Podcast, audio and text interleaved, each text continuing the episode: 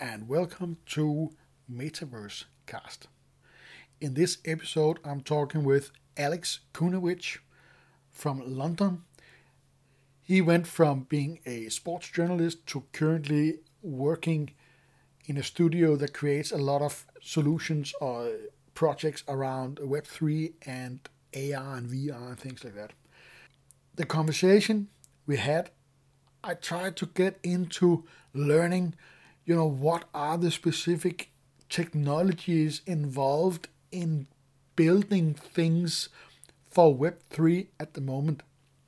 I think it's sometimes because things are moving so fast, it's a little bit difficult to see, you know, what am I supposed to be doing and now? You know, it, it, are you are you supposed to uh, program everything from the ground up? Is there systems that you can use that are already doing some of the work for you?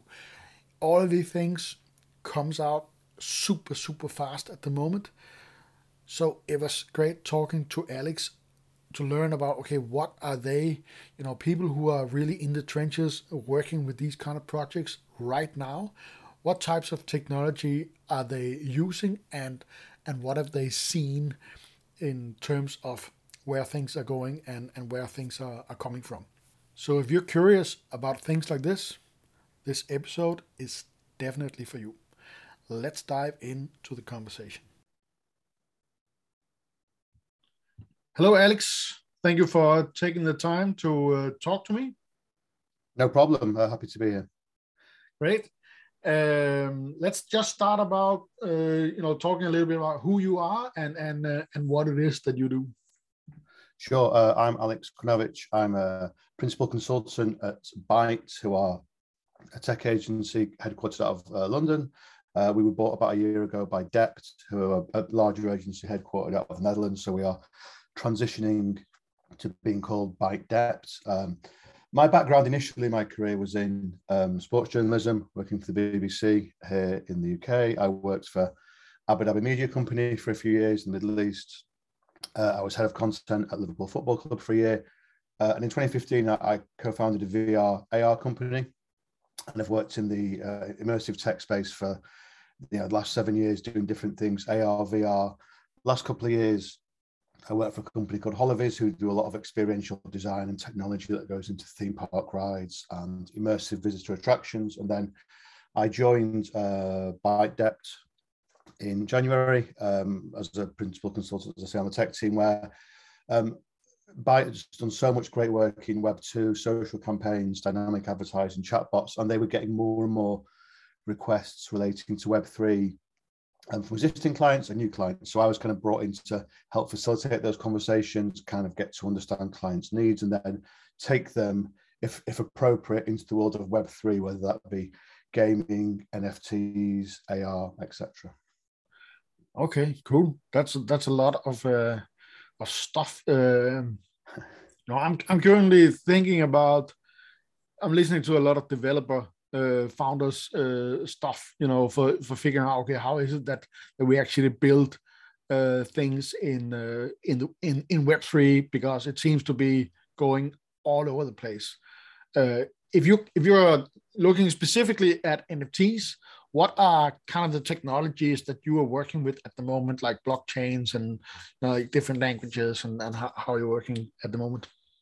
Sure. Yeah, I'm not. I'm not a developer or a software engineer, so don't. Uh, I can't go into great detail. But we at Byte Dept use um, Algorand, which is uh, an open source NFT marketplace. Anyone can go there and download it and personalize it. Um, we use Algorand uh, because it's very easy to be a white label solution that we then uh, can create for brands. We just did the marketplace for Spin Magazine, selling off their uh, as NFTs uh, copies of their front cover. Uh, but it's also uh, a couple of things. One, it's carbon negative. Uh, I think we get a lot of questions from brands who are very interested, stroke concerned about the environmental impact of NFTs. Uh, you know, and obviously, a lot of these brands have environmental and green policies in place, so that's why we use it. But also, it's it's proof of stake, not proof of work. So it's a it's a lower barrier to entry. You know, people can use a credit card. It's, they don't have to go through send up wallets and gas fees and just you know lowering that barrier barrier to entry. You know, when we think about, I guess, crypto bros and and, and the kind of the, the, the, pure nature of you know proof of work and ethereum and everything that's not, i don't think that's going to fly long term to have mass appeal because of the amount of energy that's used and, and the barrier to entry. I think as we get to kind of more layer two stuff, uh, but also just easier barriers to entry. Whether it doesn't have to be an NFT, it can be a digital token. So yeah, Algorand and Algomart has been kind of our go-to solution uh, for a lot of our projects. For some projects, we might just have a company come to us and say, "Can you write our digital contracts for for our DAO for our play to earn objects?" We might have people just say, "Can you create um, the actual NFTs physically what they look like, and then we'll sell them on OpenSea or whatever." So yeah, it's it, we have we have different clients uh, asking for different things, but certainly Algorand and Algomart is our go-to when we are creating um, white label solutions. All right, interesting. So uh, I want to dive a little bit further into that uh, because uh, that's that's new to me. Uh, I think I hear about super cool apps and and things like that uh, multiple times daily. Daily, it's getting a little bit hard to to keep track of it all. Um, it's open source. What, tell me a little bit. What's it called? Algorand. Yeah, A A L G O R A N D. Um, and yeah, it's open source. Um, Rocket Insights, who are an agency who's also acquired by Dept, those guys are based out of the east coast of America. They do a lot of the work on that and are kind of heavily tied in to that project. Um, so understand that marketplace. And as you say, there are lots of competing marketplaces at the minute. Obviously, people want to say, you know, we're the place to go to, we're the place to go to. But you know, we believe those characteristics of Algorand that can be completely um, branded as a client wishes NFTs can be traded, sold, given away for free, vouchers redeemed. You know, it's just a very simple interface. Use a credit card as you would buying something on Amazon or whatever. Um, you know, it ticks a lot of boxes. And as I said, the I think at one stage it was carbon neutral, but now it's carbon negative, and that is such a big box tick for you know. I've I've been meetings with clients where half the conversation has just been about environmental environmental impacts, nothing else, because it's such a concern. Um, so yeah, it's something that has really worked for us uh, in, on a matter of levels, and you know, I think it is getting definitely getting more traction. But obviously, there is still such a big variety of um, you know, you know, uh, bored apes bringing out their own currency and stuff. So you know, there, there is such a big uh, competitive market at the moment. But, but you know, Algorand is, is kind of one we, we base our offering around. Cool. Um, how did you, you know, how did you, you you worked is seven years with immersive technologies you know how does that what's the story behind moving into creating like these marketplaces uh, for for people you know how, how what's the transition story there I, initially uh, in 2015 the company i was working for we did a lot of 360 video you know we would go and film an nfl game in america in 360 video and then show it to fans at the nfl street party in london and a lot of the stuff we were doing there was through phones, through obviously Samsung, Samsung Gear. Samsung looking to use VR as a way to sell phones. Then we started doing more AR and um, some really interesting projects with Big Pharma and people like that. Um, and, and, then the last couple of years, as I said, I was doing more the technology that goes into the theme park rides, augmented reality roller coasters, immersive experiences where you can go in and the whole environment, you know, you're tracked for sports games, you know, the ball is tracked, your score is tracked, you're hitting targets on the wall, and that, that sort of thing. So um, I've always been kind of in and around, you know, the gaming space, the immersive space. Um, a little less around NFTs, although it's something that's been on my radar and you know that sort of thing, learning about them and understanding the market and getting involved myself uh, the past year or two. Um, and I think it's it's something now that a lot of people are curious in. Obviously, Bored Apes and, and a few others have really driven it. Um, I remember getting a call a few years ago from um, through a contact from a well-known um, NFC company who wanted to get into the Premier League. Uh, and I had various contacts, just having worked at Liverpool and, and worked as a, a, sports journalist. And I approached all these clubs on their behalf, and no one wanted to know um, because the, the, Premier League can be different. Because the Premier League has so much money, it doesn't have to innovate. It, it, can wait for other people to be first movers. Whereas if we look at big American sports leagues, they like to innovate. Premier League doesn't innovate. So nobody was interested. Fast forward a few years, Premier League's got its own NFT range, uh, you know, two companies because it's seen other companies and other leagues drive drive that and obviously understands that it's um, you know it's something they can do. An interesting kind of cultural phenomenon that I find here in the UK compared to other countries is when we look at things like socios, things like that, all these different um, football related ones where you by getting the NFT you can uh, you know have a bit of a say, vote on what songs are played at half time and all that there was a lot more skepticism and cynicism around NFTs and sponsorship in the UK than anywhere else in Europe or the world. I find certainly no other countries will just look at it as oh it's just another sponsor it's just another company putting their name on the shirt or you know an, another billboard. Whereas in the uk there is a lot more scrutiny about these kind of companies what they do what the benefit fans get out of it uh, etc so it's it's really interesting to see from that that that perspective. And we are kind of involved and in talks with, with various kind of sports clubs and teams at the minute. And you know done right obviously nfts can have real value and, and, and, true value. I think when we're talking to clients, we also talk about uh, intrinsic and extrinsic value. Intrinsic value being being given this NFT gives you access to, to things, to stuff, content, exclusive events, um, you know, and, and a roadmap, not just a one-off versus extrinsic value where you're not thinking about the thing you own, you're just thinking about selling it. You know, I don't think any brand should be going into this area thinking about it's you want to make people millionaires or you're going to make them rich it's more what can you what value can you give them? And, and in some ways you could say well it's not the same as a loyalty card or a membership. Yeah it is it's exactly the same as that but people are putting more of a priority on their digital presence and what they own in their digital wallets. And in the same way that you know you might show a rolex or a nice car or have nice clothes uh, a nice collection of nfts is now similar to that. The um fish restaurant that Gary Vaynerchuk is, is opening up now. He, I think, raised $15 million um, by selling those tokens at the start of the year. They're reselling for $30,000 now, some of them. Now, that's just to get in the restaurant.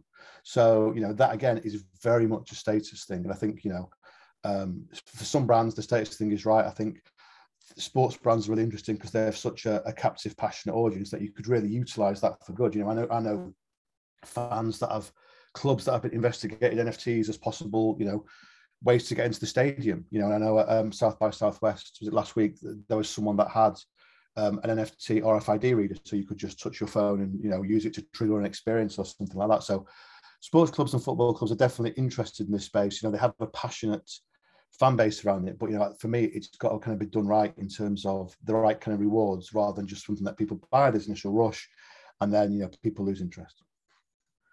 Yeah, that's interesting. Uh, I've been thinking similar thoughts in terms of the utility of NFTs. One of the things that I really like is the whole access utility, both as like a uni- universal um, login uh, for things, uh, because uh, logins, you know, we deal with a ton of logins every day, which could be much easier handled if you just have the NFT in, in your wallet.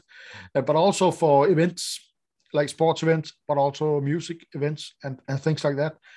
Um, and I, I totally agree with you that you know you shouldn't go into this space like trying to like create something that will be like the new Bored Ape like uh, value like that. Uh, you know that will happen naturally. But there's also like two things because, and that ties into the marketplaces.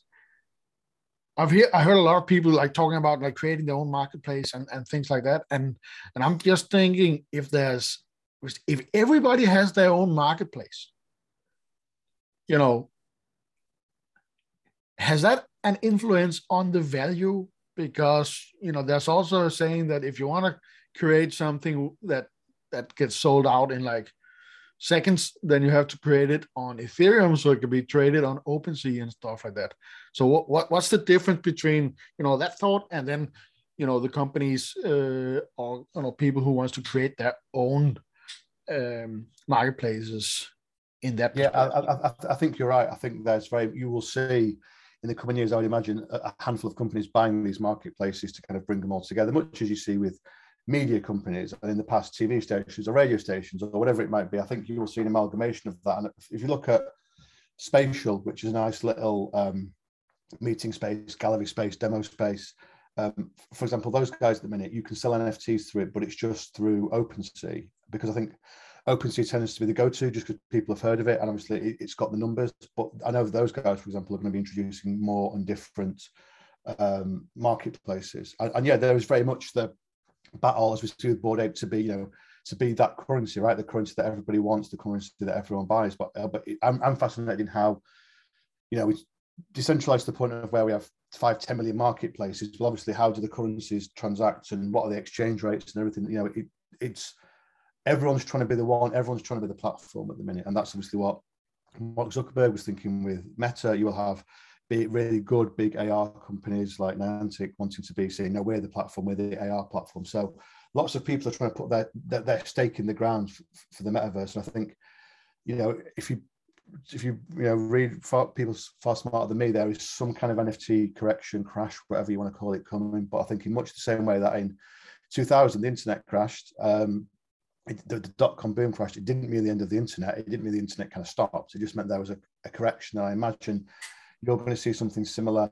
I'm really interested in Bored Apes because you know they've put out those trailers. Are they going to be launched? You know, they're launching some games. Obviously, the Yuga Labs uh, proposition deck got leaked all around the internet, so people have had a good look at that uh, and, and, some of the roadmap stuff. Um, I'm really interested to see how these games do, and if, if they're going to go into even animation, movie, storytelling, and stuff. You know how those characters of Bored Apes kind of stand up to the scrutiny of you know the characters we're used to seeing every day, Mickey Mouse, Donald Duck, whoever, Bart Simpson, whoever, who have kind of been crafted and created over a long period of time. Because you know we're at the stage now where Bored Apes are a proper Web3 brand, you know, much like DressX, Fabricant, Artifacts, you know, companies like the fashion people have been driving it. So this is the first real time that, you know, they are looking at a company like that is going to go mainstream. So I think it's going to be really interesting to see if it catches on and people do get interested in it. Yeah, I, I couldn't agree more. It is super interesting. And uh, one of the things you mentioned gaming, and that's also very interesting. And what I find interesting, you know, we, we can dream about all the scenarios of the future, which is, you know, uh, I, I, think both you and I can agree that there's there's a lot of stuff here that's that that could be fun and, and interesting. But one of the things I find really interesting is how much the waters are divided in gamers.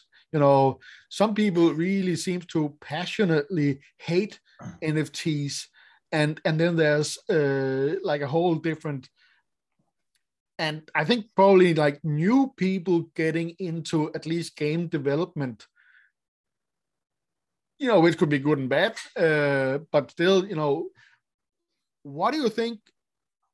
You know, if you're a company, you advise companies all the time. You know, if you if I'm a company and I'm I'm considering going into this space, like it could be gaming, it could be, you know, access tickets and things like that, and we have this you know, where the fans are divided into like uh, for and uh, and passionate haters. You know, mm. what what would you what's your thoughts on that?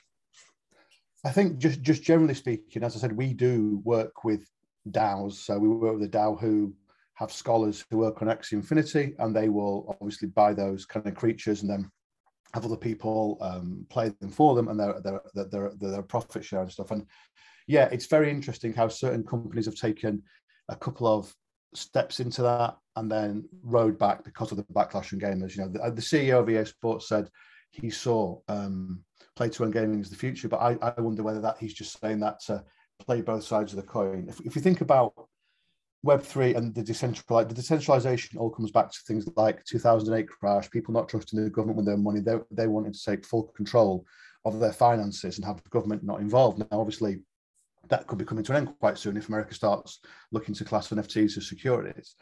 But you know, to, to Web3 purists, that they couldn't possibly understand why someone would buy a skin in a game, pay money for it, and only be able to use it in, Fortnite and Roblox. Um, you know, where you know they just couldn't understand why. Why can't you create something yourself, and I can sell a sword or a car or a gun to you, um, and, and it helps you play a game, and then there's some kind of contract where I get five percent of future sales, um, you know, so everything is looked about through the lens of money, um, and, and, I don't always think that's a particularly good thing. You know, I, I, but I totally get. It. They will say, "Well, you're paying for something that isn't you don't actually own," and to a lot of people, they don't care. The experience is, I want to just get a new skin on Fortnite or Roblox and play with it. Not, and that might be just be just be because they're kids, but ultimately, um, there was um, a software engineer from a big tech company, I forget which one, on on, on LinkedIn, who basically said you know, a good user experience does not include filling in a tax form every time you buy or sell an item in a game. You know, and, and that's the that's the reality of what NFT gaming could look like. Um, you know, slightly maybe far fetched or dystopian, but not without its kind of merits. And if you think about again how these games are managed, if you're someone who uh, maybe it's a tough life or you know don't particularly like your job, your one escape is gaming, you know, in, in the evening you play a particular game and you're the best or one of the best, and that is the happiness you get in your life. And suddenly you have big esports teams or people with more money than you that are able to buy the kind of the best artifacts, the best guns, the best weapons. You are kind of closed out of that. Now I know games have said we, you know, we will make sure we'll go to efforts to make sure this doesn't happen, but that is a big concern as well. Of you know, people have paid their forty pounds, fifty pounds, sixty pounds, whatever it is for a game. They don't want them to be, you know, they, they like the choice of having in-game purchases, but ultimately they don't want to have to spend money in order to level up, which I think is what they see it is. Now, obviously, in a lot of games, you, you do pay money to level up or level up quickly. You can do that, but I just think it's it's seen as taking away the purity and, and giving some people an unfair advantage in the eyes of some. So you may well get to the point where much how mobile gaming is just a different vertical to console gaming, although there is obviously crossover in certain ways. I imagine you'll get to the stage where you get play to earn again being a separate vertical. Um, fascinating to see long term what happens with play to earn and, and consoles because at the minute it's it's kind of all mobile and, and computer based on the whole. So it's a really difficult one, and I think you know no big games company has put their hand up and said we're going to do this. And I think they'd be, they're wiser letting smaller companies doing it and then acquiring them. Or, you know, seeing companies that kind of specialize in that space and doing it. Because at the minute, um, I don't think there's quite the right system there to be able to, to do it at scale. And, and like I said, it's still lots of people do find it really off-putting. Yeah, I, I totally agree, and, and and I can see it from their point of view um, as well because there is there is uh, issues. Um, there was uh, a YouTube video out not long ago, which I also wrote a, a piece on LinkedIn or post on LinkedIn about.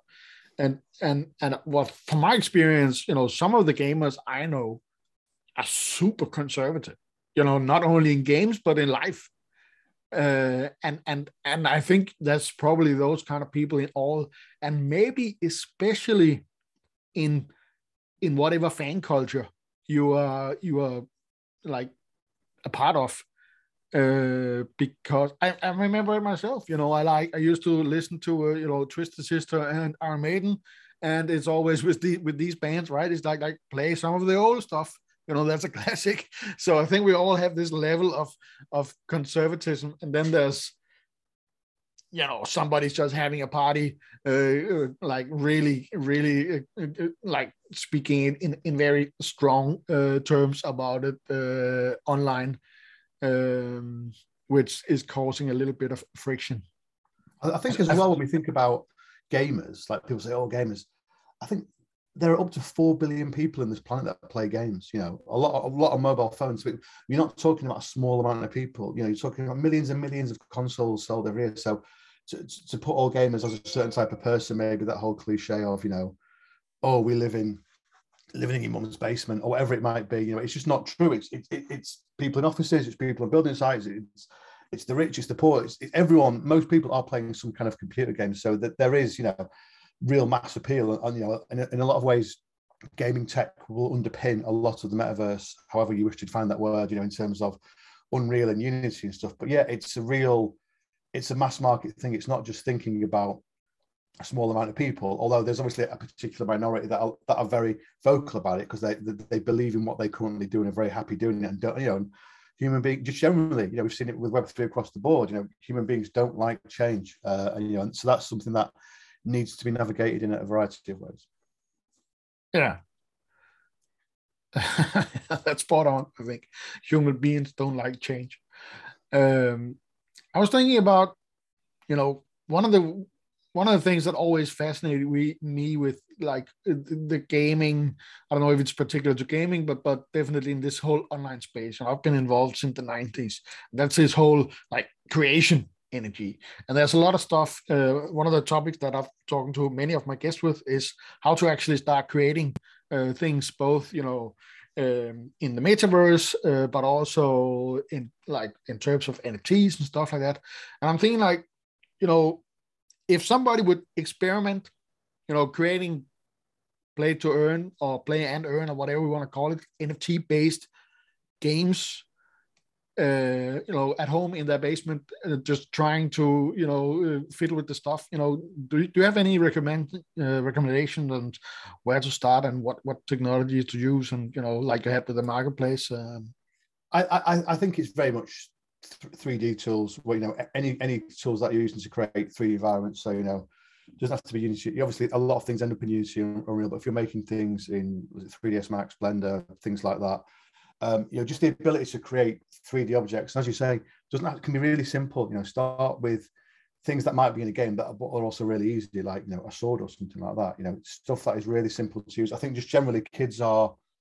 Um, I was chatting to a guy at work the other day, and he was like, his son has been selling, uh, making and selling items of, of clothing on Roblox and stuff for, for quite a while, and you know that the whole importance of you know, I think and lock, lockdown kind of accentuated this. The importance people put on their digital presence of how they look um, has got bigger and bigger and bigger to the point where you know fashion has been fashion industry is such a driver of a lot of um, you know, NFT fashion. You know, dress DressX, where you buy the NFT, you can get that clothing put on a photo of yourself, and then you can sell it.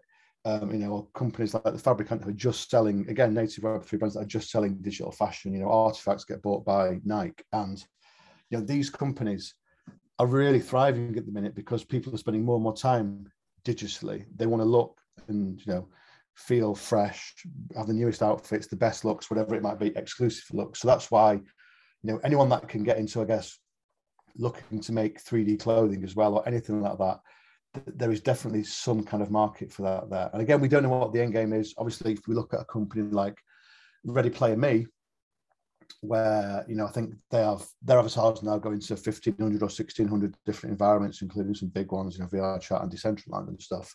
You know, they are getting. I think Pull and Bear have just announced that they're getting more, starting to get fashion brands involved in there. Uh, and, you know, if, if they keep expanding and suddenly being able to, you know, you can go on there, sign up for that place for free. If you if you start creating content and clothing, which is being worn by people across multiple um, environments, then you know there are some relatively low barrier to entry starting points. But I think kids now, because they have access to computing and tech, or a certain element of children do, that it's also native to them. I remember reading this great quote from Forbes magazine from last year. And it was something along the lines of the next, I, can't remember it was Coco, Coco Chanel or someone else. Let's start Coco, Coco Chanel. The next Coco Chanel is probably a 10 year old girl currently creating Roblox skins. You know, that, that is that is how you know the fashion industry is is being viewed. You know, when you're looking at some of the guys that are making amazing games on Roblox are only just going to university now at 18, so they'll be making, you know, games like My Restaurant and Pet Simulator, you know, big games. Um, but those guys are making those games since they're in their early teens and are massively successful. So I think what you're seeing is the the world's the world and the technology is kind of being created by people in their, you know, 20s, 30s, 40s, 50s, but actually the people that are going to get the most benefits and probably doing things and tinkering around already are the kids that are you know are in their probably under 10 or in their teens are just because they are it's so they're so nascent that you know, they're growing up in a world of where a lot of their communication is done with friends in Roblox or Fortnite in a way that when I was a kid, everyone from the neighborhood just went and played football in the park until it went dark. You know, it, it's very different now, and because of that, that drive for digital identity is, is definitely becoming greater and greater.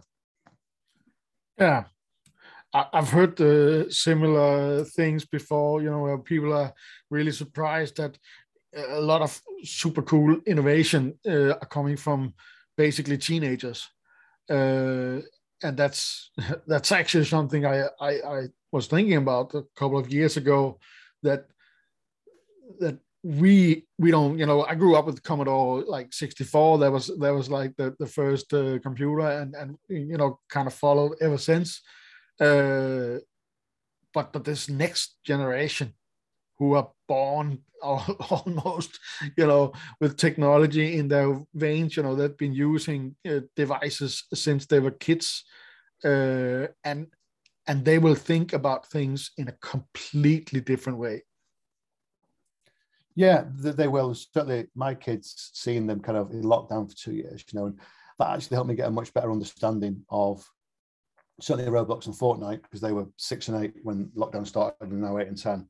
So seeing how they you know, it as a way to communicate with their friends, they will ask me for money or virtual currency for skins in the game. They very rarely ever ask me for anything in the real world. You know, I want that t-shirt in the real life, but they want a skin or a look or an artifact or something for a game because that's what they put importance on. You know, they put their importance on that, and that's where they're spending time with their friends outside of school and stuff. So yeah, a lot of it does come very naturally for them. And I think there's a big something because Roblox is quite easy to create. Uh, you know, that's why you're getting a lot of brands looking to go in there. It's fun and it's young, and it's also a way for brands to, I guess, tap into that next generation of their potential customers. You know, a lot of people on Roblox might not have um, the money themselves because they're too young. You know, they haven't got a, a, um, a, bank card or something. But you know, they've got one the pest of power to talk to their parents about it. But also, it's a way. You know, if brands can create great experiences uh, that people associate with that brand from a young age, you know, you've kind of got people there for life. You know, look at the the NFL, for example, has just committed to having a a permanent, you know, persistent presence in Roblox. You know, they launched their Tycoon game just around the time of the Super Bowl and stuff. So that's you know, a big global brand actually making a commit. Who were initially made a lot of money. You know, I think someone said forty million dollars off selling just jerseys in the game. Now looking to actually have you know new games, new experiences, and kind of be committed to kind of keep pushing that generation of fans, you know, getting new generations of fans and pushing them through. And you know, certainly they're we're working with the fashion brand and a Roblox game at the minute, and they are looking to, I guess, partly democratize fashion and make fashion as widely available as possible, but also, you know, aiming at you know people that are within their demographic, but also perhaps slightly younger is great. You know, just on, on, on a base level, really great uh, uh, awareness from their point of view. But obviously, it's got to be backed up by delivering a great experience. You know, there was one fashion brand over Christmas who made a really good game where you could kind of design your store, get stock in, order stock, design stuff. And the numbers weren't great. The numbers weren't on the game weren't great at all because I don't think they did a good job in kind of positioning the game and, and pushing people towards it. I think there was one, you know, that there was one slide on the kind of leaked Yuga Labs deck which said, you know, build it and they shall come. And that was a really weird thing to put in that deck, I think, because after you know people like Bored Apes talking about the importance of community, community, community. Well, the whole point is it's not build it and they shall come. You've got to build that. You know, you, you have to build everything around it. You know, to, to, build up the community. Having a great experience on itself isn't enough. That's why we at kind of Byte Depths have got an advantage because we do social campaigns really well. So you know, the ability to actually push people towards an experience, you know, to a game, to to a virtual world, whatever, is so important. You know, building something great by itself won't work, even at the level of um, Fortnite, where there's you know up to 55 million players a day, because there's probably I think it's 8 million experiences. Sorry, on um, Roblox. Um, so yeah, R- Roblox, I think 8 million experiences, something like that, and 55 million daily players. And obviously, most of those experiences aren't touched, but it's such a loud market. You know, you've got to find a way to cut through, just as you do now on social. You know, people are find having to find new and different ways to cut through into getting people to their Web3 experiences. Yeah, I, come from a, a, marketing background myself, so I'm, I'm you know, I'm just curious uh, because it is. I totally agree with you that it seems to be that this whole build it and they'll come. You know, it, it has kind of been gone for you know it was gone before people started uh, talking about Web three, uh, but but still, you know, building a community and you know that's that's different ways. You know i heard the other day that you know some say you know discord is, is where projects go to die. We've seen that a lot you know that's that's just how it is you know some it's not easy to to to uh, to keep a momentum in a community. And and especially get people into the community to build up the momentum. So so what's what's been your experiences there? And is there any uh, advice you can share?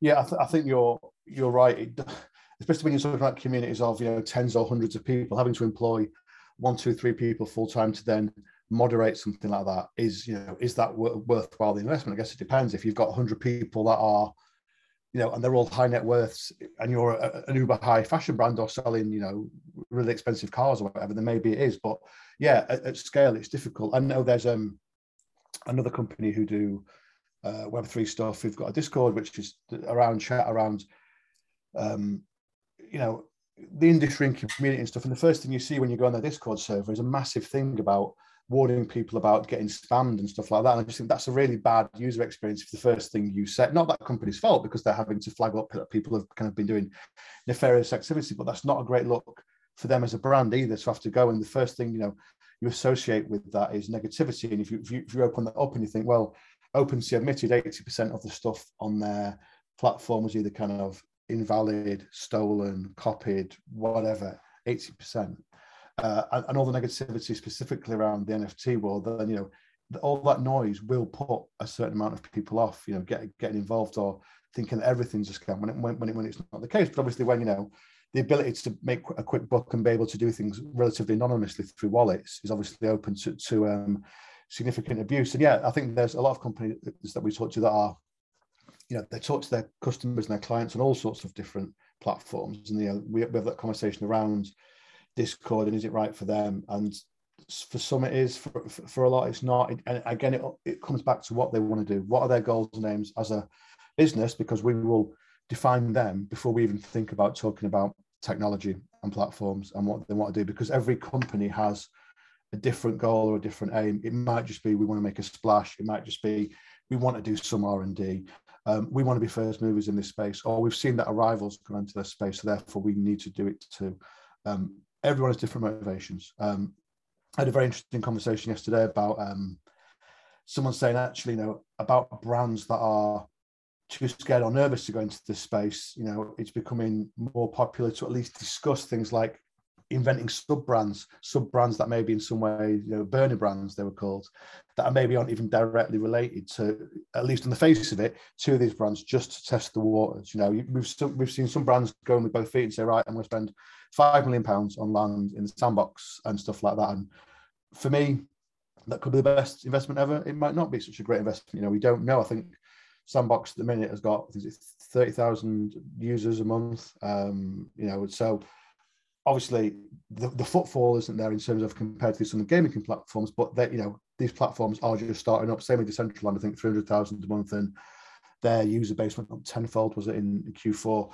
So you know, the Metaverse Fashion Week this week in Decentraland is a big thing. So I'm really interested to see these NFT land platforms how they build um, you know, and, and the value of their land because obviously, you know, people have taken, you know, investment and we want to, you know, we want to build land there, we want to build a shop here. So I'm really interested to see kind of, you know, what comes out of Metaverse Fashion Week because obviously we associate Roblox and Fortnite with kind of the big splashes in a lot of ways, and you know, their animations are more refined because they're older platforms, you know, they're more developed and stuff. So really interested to see the NFT platforms how they are um, developing, you know, on the face of it, it would always be very difficult for me to say to a brand, you know, just go and spend X amount of million here, and you'll definitely get a return on it because I, I, don't, think we don't. What, what is uh, what is some uh, uh, like methods you you know you like to use? You know, I think we all have maybe things that we know, and and I don't really like the the term best practices because mm. I think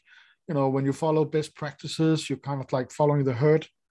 Uh, and that's not necessarily what you do. Again as you say you know you don't really you know it can be this and that depending on what you're working with.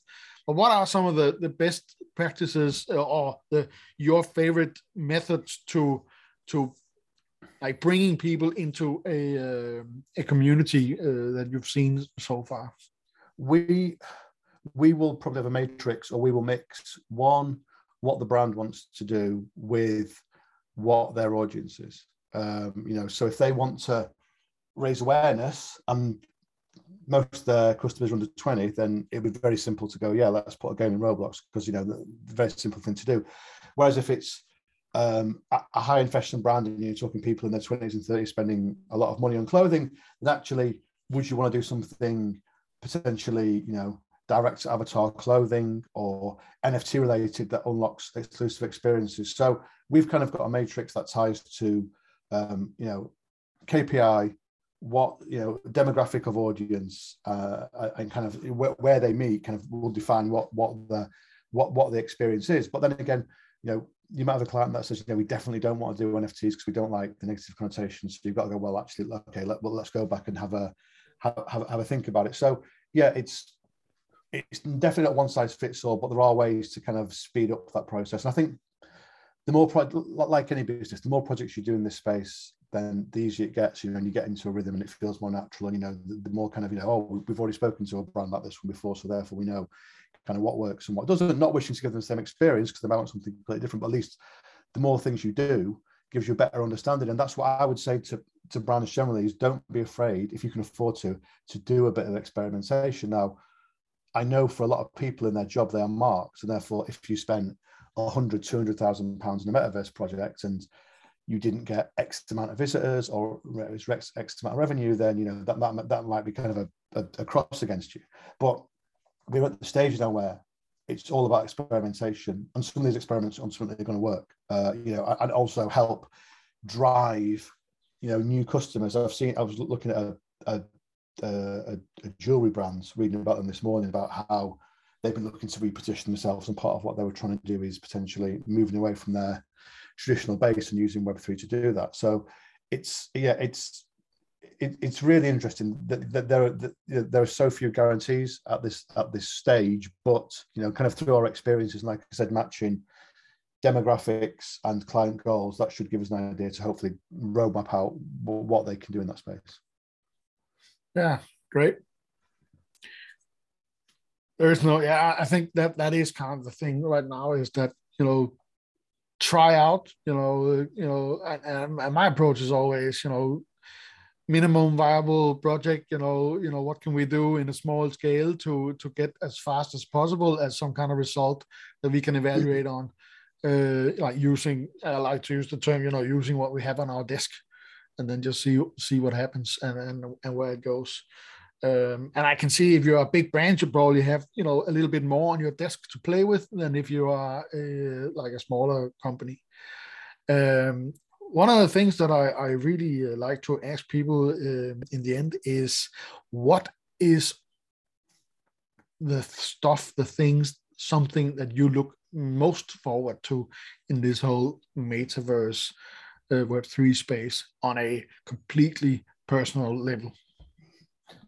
So having worked kind of on and off in VR for seven years, the big barrier to entry has always been putting in a headset, and that, that's no different now than than, than than it was when I started in 2015, and obviously people before that as well. It's because it's still it's still such a change in how you digest your content. You know, we went from reading a newspaper to reading uh, text on a screen to reading text on your phone. We went from watching TV to watching video on a screen to watching video on your phone. They were natural. There's nothing natural about putting a VR headset on.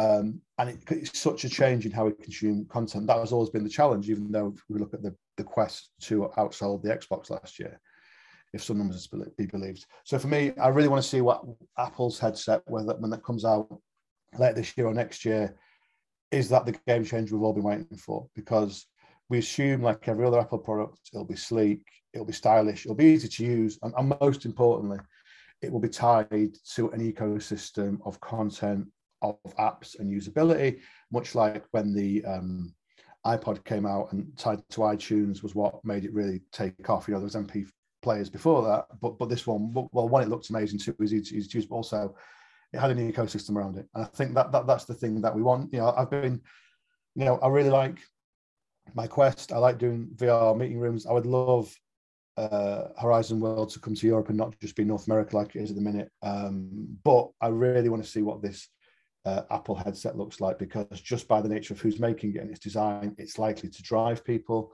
Um, you know, it's things like headsets always been seen a bit of bit of a fad. I think you know I've read good reviews of the new Magic Leap headset as well um, around AR and stuff. So yeah, the Apple headset for me could be the one which changes how we look at headsets and the type of content that we are making to put in them.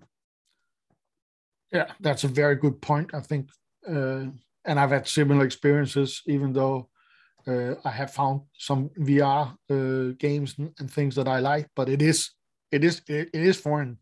You know, we we uh, on one of the first episodes we talked about it's like it's a little bit like putting a bucket over your head, right? Then you're standing in in, in a room, uh, and and for me it's like, you know, I don't really you know I have small kids. I don't use my VR sets when they're around because you know I might punch them in the face or something, you know. Uh, and and still again uh, in the evening uh, when I'm just with my wife, it you know it, it feels like you know I might as well walk into a separate room uh, when I put on my my VR headset. So so it's it it's much more including or whatever you want to say it, you know, social. If you just like sit and play a game on your iPad while you know somebody watches TV, or you still feel like you're together, but you don't have that feeling unless you're both in the same yeah. VR uh, space, right? I think yeah, VR. Actually, when I started doing it, was definitely what the, the, positive of immersion and the negative was um, the isolation. And I think now you can have you know these meet these really cool meeting spaces and places you can look around and chat together. I think uh, they, they are great. They work really well. But when I was working kind of in my last job, you know, themed attractions and things like that, there was definitely a phase of people, um, you know, big theatres where everyone's got a VR headset and stuff. And then I think um, theme parks and visitor attractions realized after a while that actually, you know, true shared experiences are the ones where you can walk around together and share an experience together and interact with things and be able to look at the same screen and, and, and but all see entirely different things unique to you because all that stuff is, is, is, doable and achievable. So certainly for, for visitor attractions, yeah, um, they've gone the other way. I think people obviously watch Ready Player One and think that's the end game for the metaverse. You know, we are so far away from there in terms of hardware, software, and also just our our durability for wanting to put a VR headset on for hours and hours and hours every day. You know, I've done it in the past. I've watched entire football games and tennis matches just to see what that's like as an experience. After a while, it ain't great. You know, it, it, it's not good fun. And I think when companies before have done watch a match at the World Cup with your friends in VR, but actually you may all be in, in the environment together, but you're still watching it on two in 2D. So if you're watching it in 2D, you might as well watch it at home with your feet up and talk to your friends on text or have a video chat on your phone or whatever it is. You know, there are other ways to do it. I know the NBA certainly is doing a lot more stuff now in kind of 3D capture and the ability to be able to watch a game from any angle, which is really really cool and interesting. Um, and but yeah, I'm I'm, I'm I'm into my quest, but I'd love to. I can't can't wait to see what Apple do it, and, and if that really does is the start of the market change. The much much how um, the iPhone uh, amped up the Apple phone, uh, uh, uh iPhone amped up the, the smartphone market in exactly the same way. Yeah, totally. Uh, my only concern with that is that Steve Jobs is not around anymore to kind of push the boundaries of their innovation. Uh, hopefully, they have some other other forces, but but uh, you know they haven't really been pushing the limits uh, uh, for a while. But I totally agree, and I think a lot of us kind of are looking to Apple to see, okay, what are they going to do because of what they did with the MP3 player and the smartphone. Uh, and if they can do anything remotely as impactful to the like headset uh, VR space, that's going to be, yeah, that's going. You know, it, it is usually they they create these what is it called?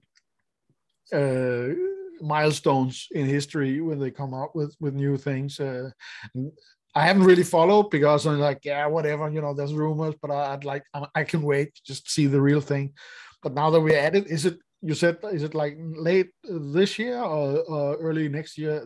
yeah, the, the, last thing, the latest things I've seen are later this year, early next year. They're working on some separate AR spectacles that I think are a few years off. Um, I think now, if you think about 5G environments and stuff, and obviously when we talk about this, this is all to very specific parts of the world, you know, essentially, you know, parts of the states, parts of Western Europe. It's not everywhere, and that, that's the other thing about you know the, the, idea of the metaverse being this great kind of and Web three being this great democratizing force and everything else. Obviously, because of the technology and the connectivity, it's not going to be the same everywhere. There's going to be parts of the world that are going to get this before other parts, and, and also as we look to create kind of the what are the norms, what are the behavioral norms, and everything else related to Web three metaverse, and you know what are the rules and how they're different to Web two how we see and view these rules in the West are likely to be very different to how other parts of the world see them. You know, when, when I look at people talking about identity and, you know, being able to change your identity or your sex or whatever, uh, your creed, your color in the metaverse,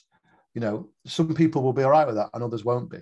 Um, I saw, uh, I listened to an interview before Christmas for, for a guy who had a, a startup. I, I, think he was supposed to launch Alpha in the, the new year. I, I don't know, I haven't seen mention of it there where his company was essentially looking to create a behavior scoring mechanism in the metaverse. So, you know, if, if you're not trolling, if you're being polite and not swearing, you get access to all the world's if your behavior is bad or you're being mean or nasty or whatever, they're not. And, I just got me thinking, you know, if if we think about how appalled people are in the West about, you know, China and credit scores and how that relates directly to what you can do and what you can buy.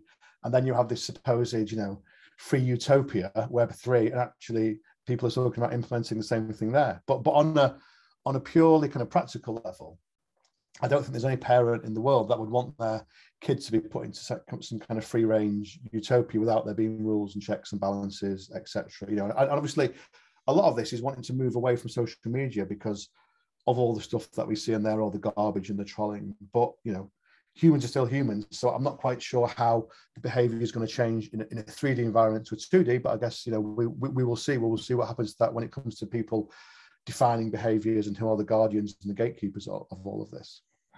Yeah, that that is. That, I think that's uh, like a, an entire rabbit hole on its own because you are completely right. You know, we we both have this. You know, we want the freedom, but with freedom, you know, also comes uh, people who have a different view of what you can use that freedom for.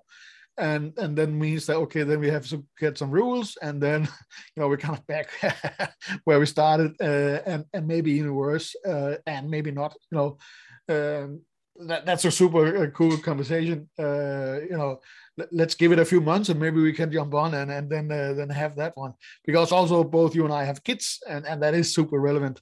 You know, without going into that, you know, people who have projects where they want to create social me- media on the blockchain, which is like probably the worst, like horrible idea in human history exactly because humans are humans uh, and, and, blockchain stuff can't be removed. Uh, so that's a really, really bad idea, especially when kids are involved. Okay, but let's not start that because that was a super interesting. That was a cliffhanger for another episode. We have to do that. Thank you very much for uh, for talking uh, with me. It was uh, very very interesting, I think, and uh, yeah, uh, thank you for taking the time. Hopefully you know you can remember some of the stuff that you mentioned and we can drop them in the show notes you know whatever links you have. Uh, you know i always like to to try to to drop a few goodies for people in the show notes if they are researching and you know things like that. So um and also are you okay if people get in touch with you if you have questions or anything like that yeah yeah i can i can i, I can drop my uh, email or my link i'll drop my linkedin profile and that's fine yeah okay Cool. Great. Well, thank you very much, Alex. No worries. I hope you enjoyed the conversation. It's kind of difficult to keep everything on one track in these conversations, I think, because there's so many interesting angles and points of view and rabbit holes you can dig down. And for me, at least, I think it's important at this point to not try and steer anything in a particular direction because we are very much in discovery mode at the moment. So I really like to figure out okay, what you know, what are the problems that we run into on the way and what are the solutions that people have found for it. And usually, you know, when we you know, we solve one problem or we learn one thing, then we learn that there's okay, there's like 10 new problems lying under that.